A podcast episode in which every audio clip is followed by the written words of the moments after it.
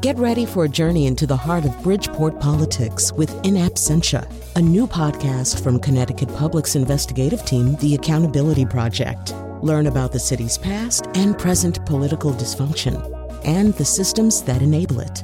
Tune in wherever you get your podcasts. Funding provided by Gregory Melville and Susan Fox and Kathleen Bromage.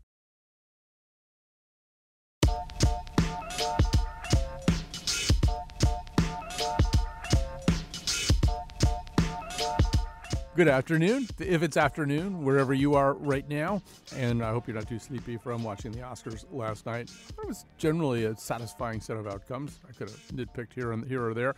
On other fronts, however, as you'll hear today, uh, things are perhaps not so satisfying. We have some uh, different stories to tell you as the show goes on, but we're going to start with what always seems to be the big story, and I think it's kind of because the President of the United States wants to be the big story, whatever it takes. Joining us right now, as he has in the past, is Philip Rucker, White House bureau chief at the Washington Post and a political analyst for MSNBC and NBC News. Welcome to, back to our show, sir.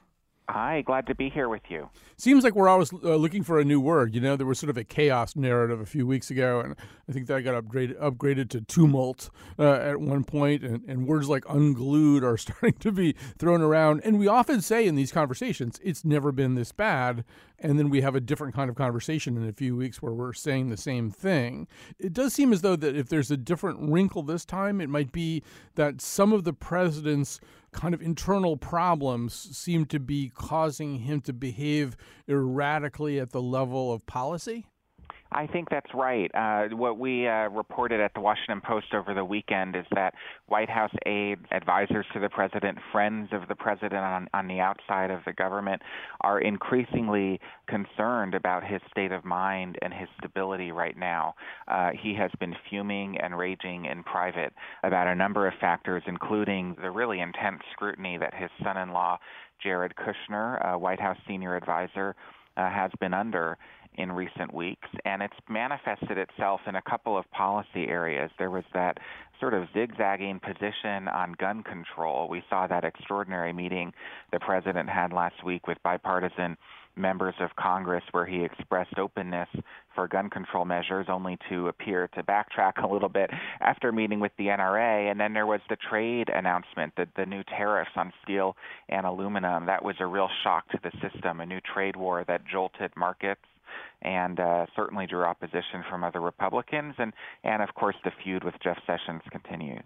As always, too, it, there's a fine line between somebody who's acting, let's just use a blunt term, somebody who's acting crazy and somebody who's crazy like a fox. And with the president, you know, we're always asking ourselves that question. I think uh, you look at what he did on guns, and it, it's either very erratic behavior that may be fueled by his his just level of, of, of agitation about some of these internal problems he's got, or it could be President Trump very cagily thinking, you know, this is kind of a Republican political problem. Really, the Republican political position on this doesn't really track well with public opinion, particularly at this moment. Why should I have that be my ball and chain just because it's their ball and chain? And it's kind of hard to know which thing's happening.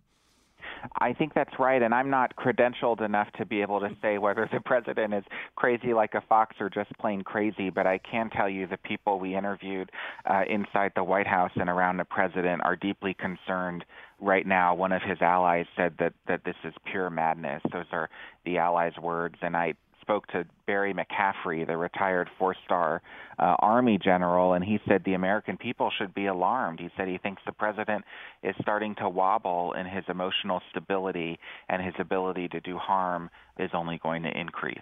We should just uh, look briefly at a few of these things, although I think most people are vaguely familiar with them. That re- really is almost the case that you can't keep track of all the problems without a scorecard. And two things spring to mind immediately, which is that he's often at odds with people who work for him, who are part of his uh, either criminal justice uh, establishment or his intelligence establishment. Both things seem to be happening right now. He's referring apparently to Jeff Sessions as Mr. Magoo, um, Sessions is uh, seems to be uh, making a point of showing himself out in public, not being Mr. Magoo, uh, yeah. and having happy dinners with his staff. And, and then H.R. McMaster, who is already his third national security advisor. Again, you know, there just seems to be this sense that his days are numbered, that some kind of clock is ticking. Yeah, well, let's start with Sessions here. Uh, your listeners will, of course, remember that the president has been angry with the attorney general for many months now. It all stems back to Jeff Sessions' recusal from the Russia investigation, which means that the deputy attorney general, Rod Rosenstein, is overseeing that investigation. Well, the president began the week upset because Sessions had asked the Justice Department's Inspector General to investigate alleged misdeeds by the FBI in obtaining those surveillance warrants, where the president wanted him to have criminal prosecutors at the Justice Department look into that. So that already got on the president's nerves. And then, uh, you know, Wednesday night came this dinner that Sessions had with Rosenstein. Uh, they were out to dinner. The outing, a photo of the outing leaked out. It was all over cable news that night. The president was watching from the residence in the White House, and he viewed this as an act of solidarity against Trump as a sign of disloyalty by his attorney general and his deputy attorney general. And he just started raging about it on the phone with his friends and, and advisors late into the night. And then before dawn the next morning, he was very upset. Later that day, of course, is when the trade announcement came. Right, and you know you can't necessarily yoke one to the other, although people are doing it, and I guess people from well, inside the White House uh, are, are, doing that, saying that. I mean, there, there, certainly is a pattern that he's had pretty mm-hmm. much since Jump Street, which is that the, a pattern of often making rather dramatic pronou- pronouncements with inadequate consultation with, right. with the kind of people that you would typically consult with before you would say something like this, and this totally fits that pattern. Now, another part of that pattern is an awful lot of these things kind of either die on the drafting table or when they emerge in any kind of substance, they're not quite as extreme as they seem to be. I don't know how much ability there is to sort of slow him down on this particular one. On trade, I don't know that he can be slowed down. We have to remember this has been his position, his ideology dating back to the 1980s.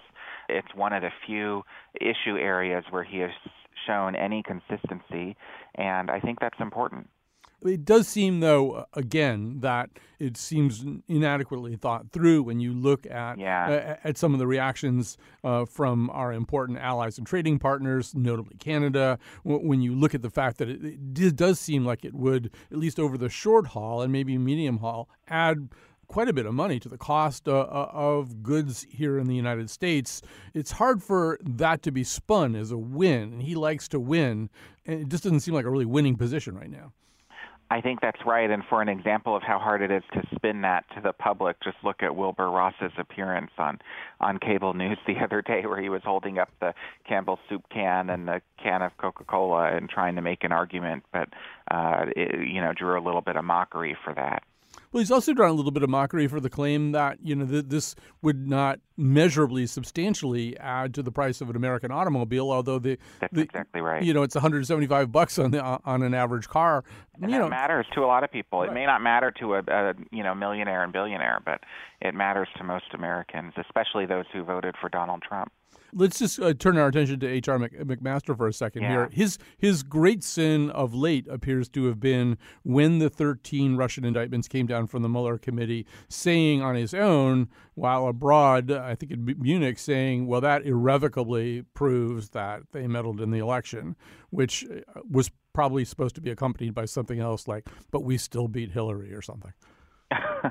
yeah, it's kind of ridiculous that that's considered the sin because he was just articulating uh, the viewpoint of pretty much everybody in the federal government, with the exception uh, of the president. There, there's a unanimous view uh, below the president's level that Russia did in fact interfere in the election, election, and that Russia needs to be held accountable for those crimes. And uh, the president Trump has been unwilling to sort of fully uh, embrace that, and certainly unwilling to to take any retaliatory action against Russia you know, uh, obviously the departure of Hope Hicks was a big story over the week, but it does seem that an awful lot of the, the drama, anyway, the kind of reality show type drama, is focusing right now on Jared Kushner, the president's son in law. Yeah, yeah. uh, he's had reports that, among other things, he met with, um, with lending, foreign lenders in the White House and immediately afterwards got loans for some of the family's troubled businesses. I keep thinking, I keep thinking about Chris Dodd. You know, I'm, I'm, from Connecticut, and Chris Dodd got in all this trouble for like this really conventional mortgage where he uh, was. I remember that. He was, yeah, he was maybe in a VIP program that might have been worth like half a point or something. Yeah. Nobody could even prove that he actually got a better rate. But this is just like a lousy little home mortgage.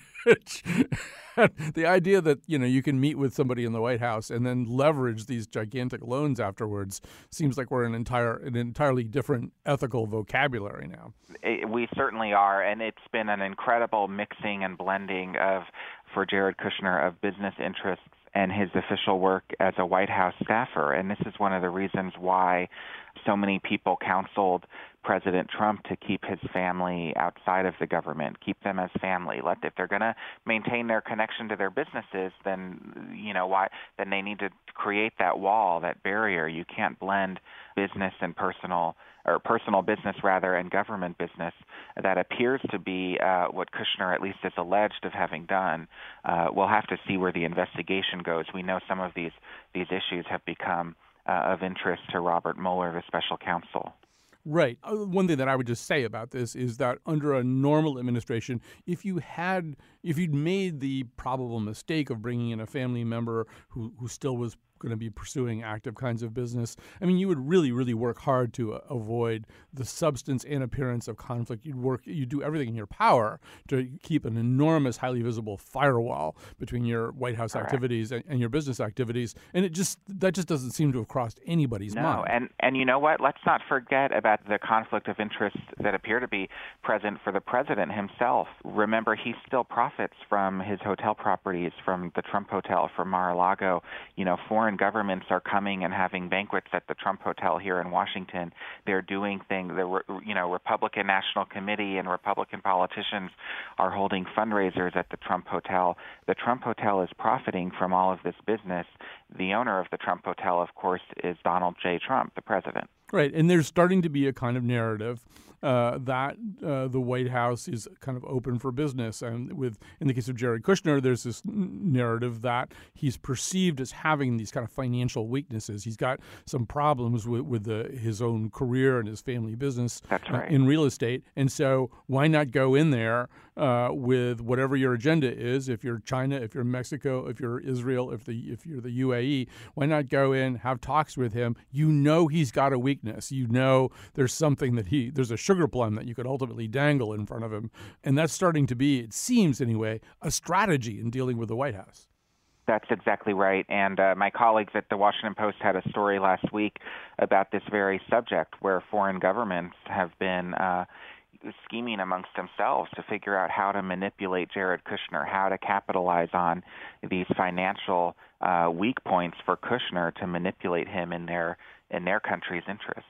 So one of the few names that we haven't said so far, Philip Rucker, is that of John Kelly. It does appear yeah, as the chief of staff. Yeah, though we're heading towards some kind of clash of titans here. We know that Kelly is ultimately responsible for the fact that Kushner's interim or temporary security clearance was dropped. He doesn't have the security clearance he used to have.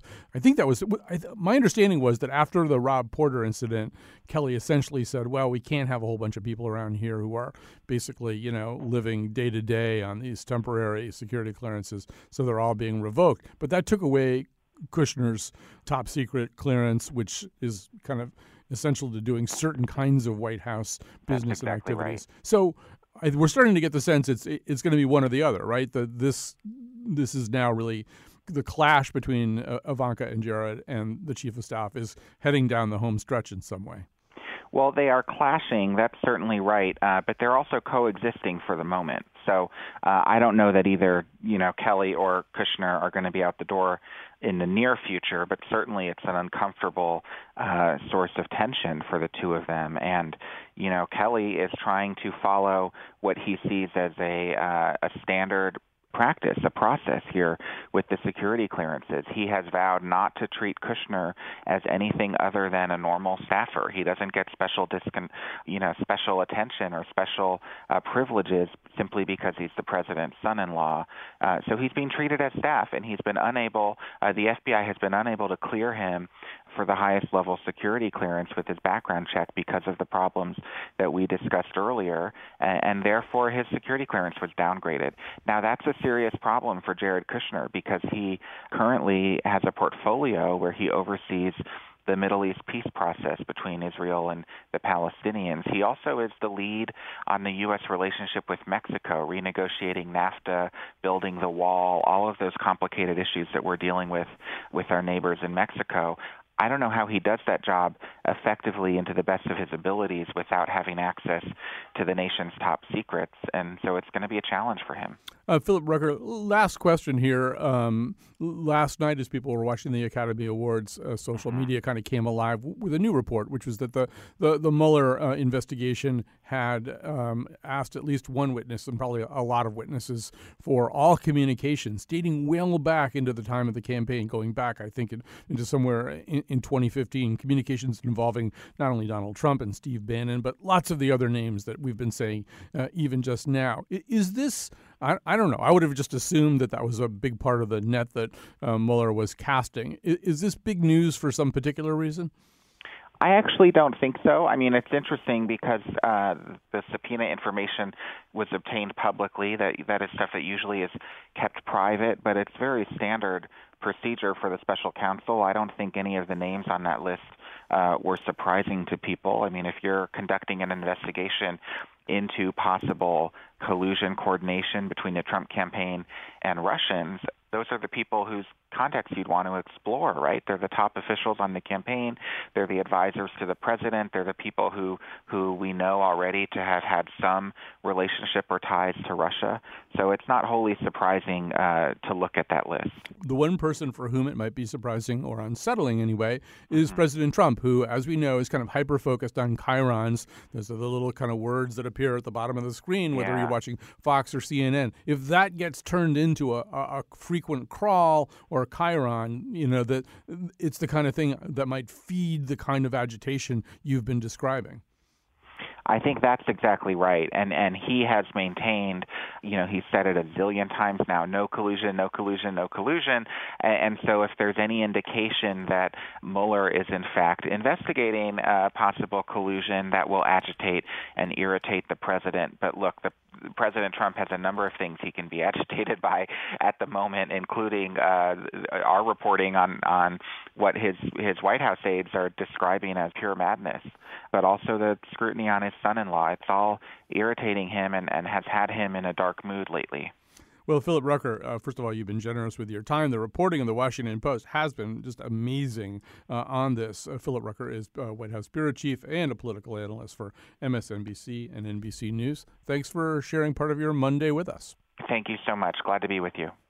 So that was the big White House news here on Monday. There's news all over the place. And here in the state of Connecticut, uh, there's an unusual confrontation going on over the nomination of Justice Andrew McDonald to be Chief Justice of the Supreme Court. That was fought out in a committee uh, last week. There is more fighting to come. Coming up in the next segment, we'll talk up to one of the Republican leaders about what their problem is with Andrew McDonald, why that nomination is causing so much of a stir. A little bit later in the show, too. We're going to uh, talk a little bit about the world of sports and, in particular, why more than ever teams seem to be trying to lose intentionally. Professional sports franchises are doing what is often known as tanking. It's become an epidemic. We'll tell you why.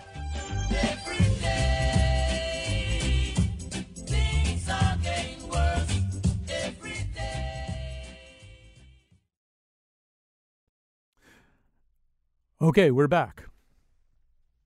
Sorry, I to make one adjustment there. We're back now. And um, so the Supreme Court of the state of Connecticut is probably the most undercovered branch of government. Well, no, it's not probably. It is the most undercovered uh, part of the state government, uh, particularly relative to its importance. I mean, most people you know just don't know very much about it. The press doesn't really cover it. I am kind of famously, even in this newsroom full of really smart, heavily engaged journalists, I'm like kind of famous as the Connecticut Supreme Court nerd. I'm actually kind of I read the decisions sometimes. I, I could name all the justices, stuff like that, which many journalists, believe it or not, probably couldn't do because we just don't pay any attention to it. The only time we pay attention to it is when all hell breaks loose, and all hell breaks loose typically over confirmations of chief justices. This will not be the first time uh, the, the hell that has broken loose now, or if there's either very, very, very high profile cases or very controversial decisions. But most of the time, the Supreme Court just kind of lopes along in this very studious monastic existence. Uh, but that is not the case right now. Andrew McDonald, uh, who is currently a justice on the Supreme Court, uh, formerly a uh, state senator, uh, and also the counsel to Governor Malloy for uh, some of the years of the Malloy administration. Um, has been nominated to be the Chief Justice, and his nomination is not going swimmingly. I think it's fair to say. Uh, last week, he spent 13 hours testifying to the Judiciary Committee, and then for his troubles, got a 2020 uh, vote, which counts as an unfavorable report to the House and Senate. He is opposed primarily uh, by Republican legislators. So we thought it would be interesting to talk to uh, one of their leaders. Len Fasano is the uh, Connecticut State Senate Republican leader serves the 34th district of Durham, East Haven, North Haven, and Wallingford. Uh, and uh, he's with us right now. Len Fasano, thanks for taking some time to join us. Colin, thank you for having me on. So, um, what's going on here? Uh, you've got, uh, I mean, uh, you know, most confirmation processes for justices of the Supreme Court, you know, they're kind of layups. Although lately they haven't been, and this one is going to go right down to the wire. So, so why is that happening? Well, I think that uh, when, uh, well, first of all, I, I know Senator McDonald, Justice McDonald, very well. When he first got to the Senate, we came in our freshman year together, and uh, I've worked with him on other pieces uh, of legislation. And then when he was in the governor's office, and uh, you know, I my caucus and overwhelmingly supported uh, Justice McDonald to sit on the Supreme Court, and um, and and that vote went very smoothly and, and very well, and uh, showed a lot of confidence in him. But you know, there's a big difference between asking someone to be a member of your team and asking someone to be your team captain. Those are two different obligations and two different, uh, I would argue, uh, requirements required to do that. So I think the only way you can figure that out is you have to look at his decisions, and he's obviously uh, written a lot of decisions, participated in decisions, um, and in, in bills. And this is the only way you can get a flavor of who Justice McDonald is and what he would be when he, if he were to be the Supreme Court justice. It's about not whether he came on the right side of the case or the wrong side of the case. That's not really the import. The import is the methodology which got him to whatever opinion that he rendered. So I think that that takes folks to do an awful lot of homework, an awful lot of reading, and this is really tough stuff. I mean, this is not easy stuff to read and understand, and especially uh, I am a lawyer, but those who are not a lawyer in the legislature, that's a tough read. Uh, it's very technical. So um, I think in this case, what a lot of us have done have, have read uh, a bunch of decisions, and there's some that raises concerns. And I've talked to Justice McDonald before his confirmation hearing in front of judiciary, and then I stayed up to two in the morning to watch the confirmation hearing, and uh, I read some more, and I'll be meeting with Justice McDonald. But this is a a critical time. Um, uh, Justice McDonald is, I think, younger than I am, and uh, certainly, he could be the chief justice for a number of years. Isn't it? Uh, isn't it an eight, eight year appointment though? It's a year appointment, uh, but uh, once someone gets in, it's pretty much rooted, uh, just like even trial court judges. Very few of them, even if they've run a little bit off the path, are, are taken off for a number of reasons. I mean, Palmer just squeaked by um, last year, which was very surprising too. coming to his retirement hmm. year, and I think he just squeezed by a few votes. And frankly, uh, I think some people changed their minds to vote for him because they didn't want to send him packing with a couple years left to his uh, term on the Supreme Court. Okay, so I I, I, I. I began by asking you what's the problem, and I, I'm not sure you're giving me the answer yet. Although you've you've identified it as being somewhere in the case decisions of Andrew McDonald. It's not about anything else. You guys are reading case decisions, and it's not how the cases come absolutely. out. It's how they are reasoned. That's what you're telling me, right? Correct. So what's wrong with how he reasons cases? So when you look at when you look at the death penalty case, for instance, um, well, one the question is why would he why would he sit on the death penalty case? It is uh, he was counsel for the governor. It was the governor's number one issue. He obviously was the lawyer for Governor Malloy. He pushes as in that role. You push the I don't- uh, I don't think- legislation by Governor Malloy. I don't think Governor Malloy was facing the death penalty on that. I may have missed Say- that. sorry? I don't think Governor Malloy was facing the death penalty in that case. Uh, I, I, might think have missed. Governor Malloy argued. I think even Andrew McDonald testified this was a high priority of Governor Malloy, the 2012 law that the Supreme Court overruled or effectively uh, got rid of the death penalty. But uh, Justice McDonald argued when he was the lawyer for Governor Malloy, this was one of his main focuses in 2012. So I think that he's already testified to that at the hearing.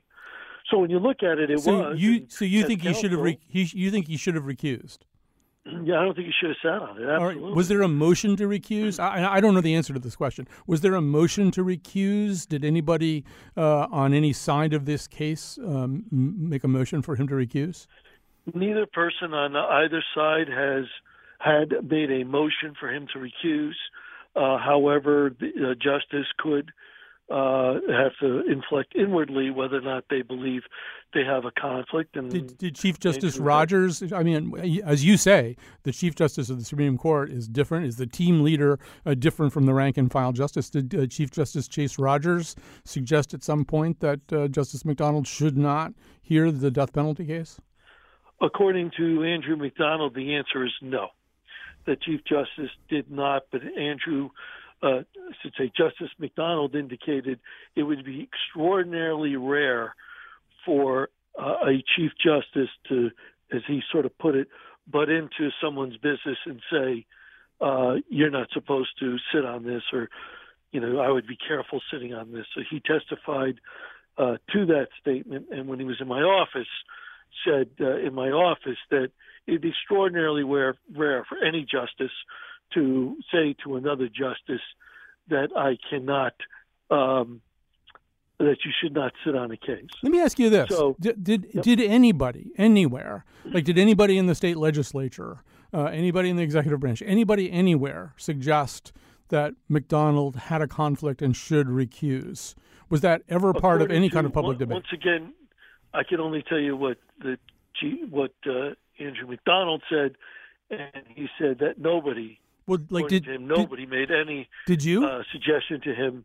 Nope. No, I mean, it just seems to me that you're. It, it seems a little strange that I- suddenly you guys. Colin, well, let me let, let me just ask this. It seems Yeah, a little sure. strange that you are suddenly really, really exercised uh, about his failure to recuse in a case where, as far as I can tell, nobody, including you, including any member, Republican member of the Judiciary Committee, nobody on the Supreme Court, not the Chief Justice, nobody ever suggested this. But suddenly now, years later, his recusal is a source uh, of of grave concern for you. I mean, where did this come from?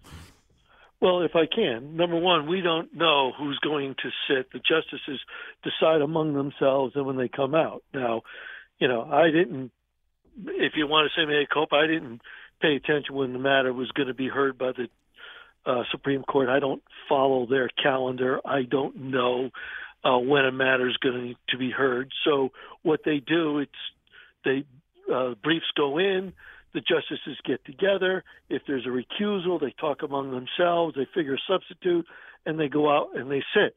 So you wouldn't know to the day of argument uh, whether or not someone is sitting. They don't really let that be known. Uh, number one. Number two, when it was argued, uh, and I don't remember uh, being involved, knowing it that well, but when it was argued, um, I know when the case came out, it was pretty much known that he had sat on it, and there was significant amount of rumbling inside the legislature after the fact. I'm sure if you know we're doing a hundred other things and none of us are really watching exactly when the appellate court goes into session and when the Supreme Court is. I would not have any knowledge uh, uh, of something like that. But, but if it were such such a, on our radar screen, if we're such, let me just let me just interject for a second. Justice, I would not have to monitor a Supreme Court justice to suggest, hey, uh, how could you sit on a case in which you were a lawyer and opine to your a client that it's constitutional and then sit on the Supreme Court case that's going to rule in the very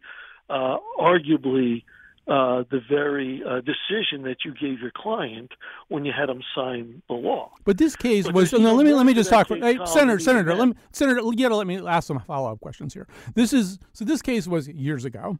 Um, if it were such a gross misprision of justice as to constitute a disqualifier now for uh, Andrew McDonald to be Chief Justice, it's amazing that there's never been any public statement by anybody until the last week or so. I mean, how is it that I mean, th- and this was a very high profile case. You say you're really busy, you can't pay attention to uh, everything, but this was probably the most ho- high profile case to come out of the Supreme Court since gay marriage. After, uh, after it was out, after it was out, but not before. I didn't see any hype on this.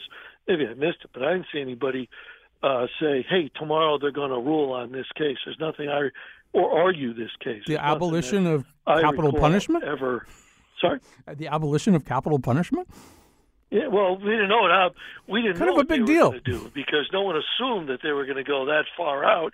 Even the, um, uh, I think, no one assumed that they were going to reach the conclusion that they reached um, at all. Uh, I think it took a lot of people by surprise the way they went about very delicately uh, tiptoeing around the constitutionality and severance clause. So until you read the decision, you don't know what what the outcome is. You don't know uh, how they were going to the methodology for the rationale until the decision came out. Are That's you are you un- unhappy with that decision? Do you wish we still had capital punishment in Connecticut? Look, I voted in favor of the uh, keeping the capital penalty. I on, on, that bill, I think I voted against it because I felt that a constitutional issue. Um, so I think I voted against that bill. Uh, but before I have voted in favor of capital punishment, that's not the issue that I am judging Senator McDonald on. It's never an issue, or Justice McDonald on. The issue before us is the methodology for which they used uh, in that case. Uh, but the issue for him is not the decision, although I have problems with it. It is what it is. The issue is he shouldn't have sat on it. And the second part is his concurring opinion when he basically said the death penalty is a racially biased um, is a racially biased sentence, if you would, when the Supreme Court had opened up a docket and the habeas court had uh, indicated that um, there was no race, there was no racial bias in the death penalty, and that was in front of the Supreme Court. But Andrew uh, Justice McDonald decided in his consent, in his uh, concurring uh, majority, call it racially biased. Isn't that why they call them like a concurring right. opinion? Isn't that why they use the term concurring opinion? No, no. There's a concurring opinion where you say I concur with the majority for the reasons, mm. and you go through. This was like an advisory opinion, which is something that's more than just frowned upon. You don't really do advisory opinion. That'd be like us writing to the Supreme Court and say, "We're going to pass a bill tomorrow. Can you tell me if it would be constitutional if we pass it?" You don't ask for advisory opinions. And the problem with the concurring opinion, which I've brought to his attention, is it seems that there was a um, the, the Supreme Court itself said, let's put an end to whether this is racially biased or not. Let's send it down to the trial court for a decision and have it come back up. And it did, and it said it wasn't racially biased in another case. Uh, and I think Justice McDonald knew that case would never see the light of the day. So he said it was that the death penalty was racially biased, and he's factually wrong. There's no evidence to that, but he knew that this case was going to be moved.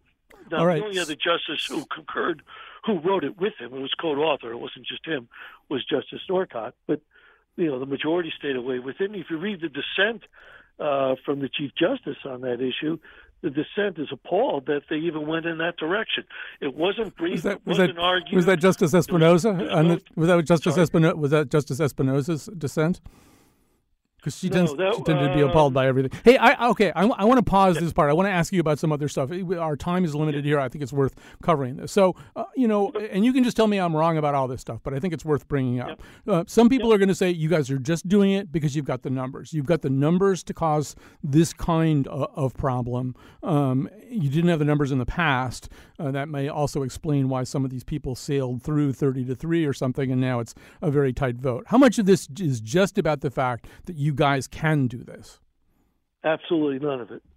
Okay. Absolutely not. I'm telling you, my word uh, is absolutely none of it has to do with that. How much of this is animosity between you guys and Governor Malloy? Everybody knows that Governor, No, Governor Malloy doesn't get along very well with le- the legislature on either party. This On is party. this is you know this is sort of a swan song. He's almost at the end of his time. Chase Rogers prop, plopped an opportunity in his lap to appoint a, a, a chief justice. He picked from the court a guy who is very close to him, not just as his counsel, but as we know, kind of a friend as well. How much of this is just you guys saying, "Nah, you got, you're not going to get away with that, Dan"? First of all, I told the governor, I told the governor I met with him that, uh, gee, I hope he picks somebody that he knows, likes, understands, trusts, thinks is very competent. You want a governor to put somebody for chief justice who you think, as governor, is going to do a great job, and the best way you could do is know who the person is. And look, there's not doubt in my mind that Andrew is an extraordinarily bright guy, really bright guy. Um, so I don't have any problem with the fact that he picked somebody he knew. That's that's fine. That's that's good judgment, I think, and I think that's what you want people to be doing because you put somebody in such a, a high profile position. How much The of this is really yeah? is the go ahead. Hmm. question is methodology. That's all it is. So all this is methodology. And look, when Andrew was up for, for justice of the Supreme Court, we weren't as tied, but we had significant numbers. So it's not about ever. Uh, I don't think there's any justice uh, the Supreme Court that um, we have given a hard time. When Palmer went up last year, as I mentioned to you, uh, there was, and he's on virtually every decision as Andrew is, uh, Justice McDonald is. Virtually, they write almost the same thought pattern, and he barely made it through. Republicans and Democrats voting against him Because you And guys get the numbers. him to go Hey, I just want to correct one thing that you said. When McDonald was approved by the Senate, it was 30 to 3. It wasn't anything close. There wasn't substantial right. uh, opposition. Uh, and by the House, it was, That's one, it was 125 That's to point. 20. Yeah. Um, That's my point. Is that he flew through, and if you know the, whether we're a minority or not, we certainly could have raised Cain on anybody he puts up and, and cause a monkey wrench. But that isn't what we wanted to do. Okay, let me ask you. Let me ask you two more questions here. One of them is, what's the future of this? I mean, are, are you pretty sure that you guys are going to hold the line on this, and that maybe ultimately uh, Justice McDonald is not confirmed, or, or is this an open question? What kinds of conversations are going on? It's an open question. I promise uh, Justice McDonald that I and Themis Klarides would meet with him again, and I think we're trying to schedule a meeting for Thursday of this week. Um, the first time I met with uh, Justice McDonald, I told him where I was on a few of my concerns. He then sent me uh, three uh, huge notebooks to read all of his decisions, uh, which I have done. Um, I'm finishing up the third uh, tomorrow. Uh, so I'm, I'm willing to talk to him about his decisions and those other decisions in greater detail. I got into them very superficially because I had not finished reading all the decisions. Now I have, and we could have a more thorough discussion. I'm open to it. As I said, I like Andrew personally, and I think he's very bright. He has to give me the comfort level, that, and I'm talking for myself here. Let me ask you uh, another. that let me ask you another thing. I, and you know that I, I think you know that I like and respect you, and and I think it has been un, somewhat unfair that you guys have, to a certain degree, been tarred with the argument that there may be some resistance to him because he's gay. I I think I know you and Themis and everybody else well enough to know that that's that's not true. That's not the way that you operate. But are you worried that you ultimately, if in fact McDonald doesn't get confirmed, the LGBTQ community may see this uh, as having played a role? look, I can't help what other people want to believe. Uh, I know who I am as a person. I know how I've voted in the past on on these issues, and I know I supported Andrew. And Andrew and I have had plenty of conversations on this topic. So Andrew and I, Andrew knows where I stand on this issue uh, entirely. So I'm, uh, I can't help what other people think. I have to do what's right, I think, for the state of Connecticut, in my view, wherever that vote comes on. But I won't be bullied into voting a particular direction because it is a vote that will garner less resistance. I got to vote for what I think is best. I'm talking for myself for the state of Connecticut and the judicial system, and that's all I'm looking at. That's why it's not even his decisions that I care about; it's his methodology. That's okay, let me ask you. Let me ask you one more question. Um, let's say hypothetically that things just don't work out, and Andrew McDonald is not confirmed as Chief Justice. Um, and let's say that Richard Robinson is up next. I personally think Chief Justice Richard Robinson sounds terrific. But are you guys going to do this again? I mean, are you well, going to like fly spec? Me tell you yeah. right now, Colin. Yeah. I have in in reading Andrew's uh, Justice McDonald. I apologize for calling him Andrew. Justice McDonald's decisions. I've had the opportunity to also read Justice Robinson's decisions as well. Hmm. Um, and I think, uh, you know, he may not I may not agree with him on all his decisions. He's um, because some of his decisions I don't agree with uh, Justice McDonald. I see Robinson right next to him, but uh, in uh, other decisions I don't see Justice Robinson there. And this is a guy, Justice Robinson, who was in the trial court, the appellate court. Now he's on the Supreme Court. Um, he's an impressive individual. He was really, really good at, on the appellate court, where he has an abundancy of uh, writings. Uh, I could see me getting behind uh, Justice Robinson and uh, absolutely get interesting. Uh, also, I think he knows. Doesn't he know, like know martial arts? I think he's like a martial arts expert. so he could. well, then I'm more. Yeah, you and you and Kissel, he could kill you with two fingers. You know. Uh, so be careful. Uh, listen, uh, Len Fasano, Senator Fasano, thanks so much for joining me today.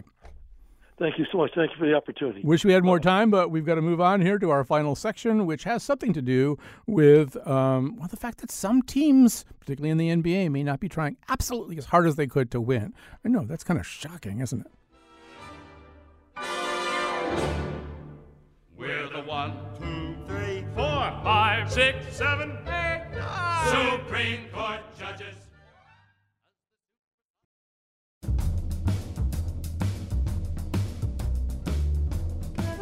In other news, Steve Bannon is in Italy to watch their election, which he says is their version of the Trump vote. So you might want to squeeze in that Italian vacation before things go sideways. Today's show was produced by Betsy Kaplan and me, Chion Wolf. Amanda Fish is still in an Oscar after party. The part of Bill Curry was played by Samuel Alito. On tomorrow's show, you think you know voodoo, but do you? And now, back to Colin. You know what is it with Steve Bannon? He like shows up at other people's elections now and acts real scary. Um, it's not enough that he was he's scary with us. All right. Anyway, we're leaving politics now to talk about sports. Uh, Dave Sheinin is joining us, sports and feature writer for the Washington Post and the author of RG3: The Promise. I believe he's uh, joining us from a baseball game uh, right now, but we're not going to be talking so much about baseball. Um, we're going to be talking about the fact that, well, so first of all, Dave Sheinin, welcome to our conversation.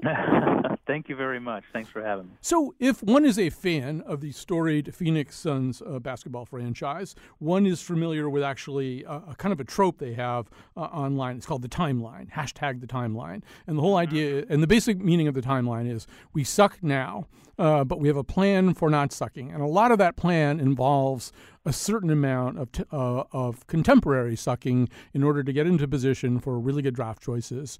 Um, there, there, were people that I think Phoenix is either mathematically eliminated right now or is going to be in its next game. It'll be the first NBA team to be mathematically out of contention. And there's even a certain amount of celebration going on in their fan base. So explain why, why such a thing could possibly be happening. Well, um, you know, tanking uh, has a very long history in professional sports. It's not a new concept. Uh, there have been famous examples of teams like the Houston Rockets in the early 1980s uh, tanking in, in order to get the worst record and get the first draft pick, and they picked Hakeem Olajuwon. Uh, the Pittsburgh Penguins, right around the same time in the NHL, tanked in order to get the first pick and got Mario Lemieux. Both of those teams went on to win championships with those players. Um, but I think what has changed now is that it has become more accepted by the fan base. Like you said, fans are on board with this.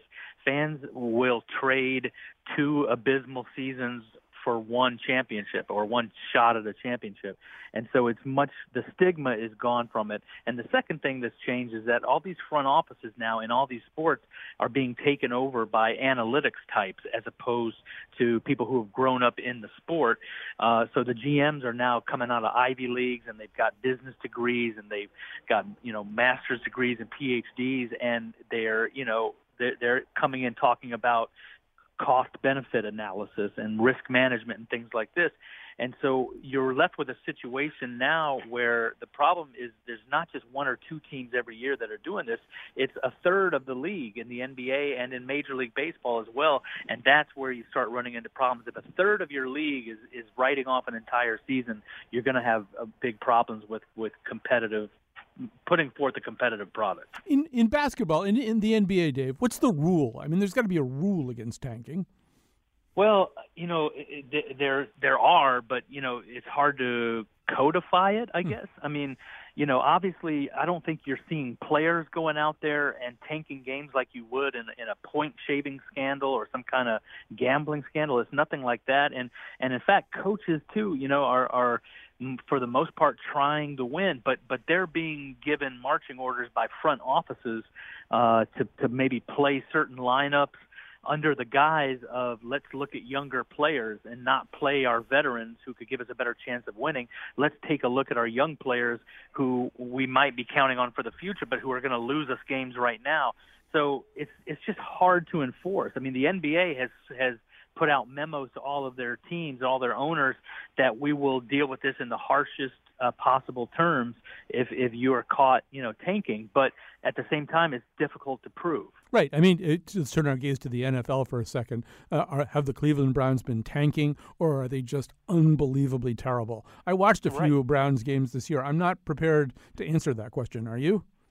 No, and it's much harder, I think, to tank in the NFL because you know, um, for every uh, Andrew Luck, uh, who pays off a, a team that, that tanks. I mean, he's also been injured the last couple of years, but you know, there's there's plenty of Ryan Leafs out there who, you know, who who who are complete failures as overall first round picks. So it, it's much harder to tank in the NFL. But you know, the the Browns are one example of a team that yeah, you you wonder where that line is between tanking and just being terrible. And so, I mean, you say that some of this comes from the front office where these these data crunching geeks are. On the other hand, right. the front office includes the owner. It's hard to sell tickets, I would assume, to a team that, you know, maybe has put some of their better players on the IR, which is one of the right. ways that you tank, right? You take a couple of guys who are halfway decent, you put them on injured reserve so they don't even have to go out there and flop.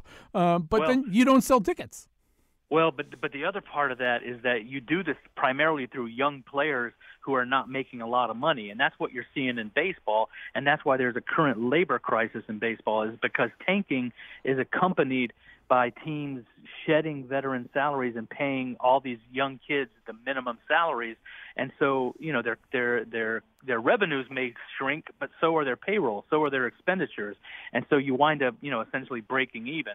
Um, that's the biggest problem right now in baseball because baseball does unlike the other sports does not have a salary floor which means team there's no minimum that the team has to to pay in payroll, whereas in the NBA and NHL there are salary floors where you know teams are required to field you know minimum payroll teams. Although in the NFL, rookies are incredibly cheap compared to veterans, and you know right. a, good, a, good draft position. I mean, I'm surprised more NFL um, teams (parentheses Jets close parentheses) aren't tanking because in fact you can get a lot out of it, and it's, it's you have a cheaper payroll. Yeah, that that is true as well. Uh, uh it's just I I do think that the NFL there's it's somewhat uh, it's more of a crapshoot. Uh, in, in the NBA especially, and the NHL for that matter too. You know, the the the two or three best draft prospects every year are can't miss guys. It's very rare to see a guy, uh, you know, in the N- NBA or NHL who who, com- who completely falls apart as as a pro- as a player. But but the so Golden the Golden the State Warriors are not dominant because they got this one terrific draft pick, right? The, the Golden State Warriors right. are dominant because of tremendous discipline and chemistry. That's right. But but that's been hard to replicate. I mean, they're they're a unique case. I don't think there's, you know, you, you would have a hard time replicating the success in, in Golden State given the the way that they've drafted over the years. Um, so I don't know what can be done about this. Anything, or is this just the, Yeah. the new the new normal? Well, I mean, there's two things that can be done. One's radical and one's not so radical. The radical thing is to go to the relegation system like they do in European soccer and some other uh, international leagues where teams that, you know, don't aren't competitive are dropped to a lower division that has no chance to win championships. And then, you know, it, it's three years or so until they can be moved back to the upper league. Um, that's never going to happen, I don't think, on, on these shores. The other thing you could do though is to is to stop tying draft position to record. In other words, you know, y- the draft has historically been bottom up. You know, a reverse order. The, the worst teams draft the, the get the best draft picks. If you took away that uh, tie and sort of made it uh, a complete lottery um, from all the way from one through thirty in the NBA, I think you would you know eliminate some of this tanking. Dave Sheinin, we're going to have to stop right there. Dave Sheinin from the Washington Post. Thanks to everybody who helped out with today's show. We never tank shows, by the way. We are competitive every single day. Betsy Kaplan insists on it.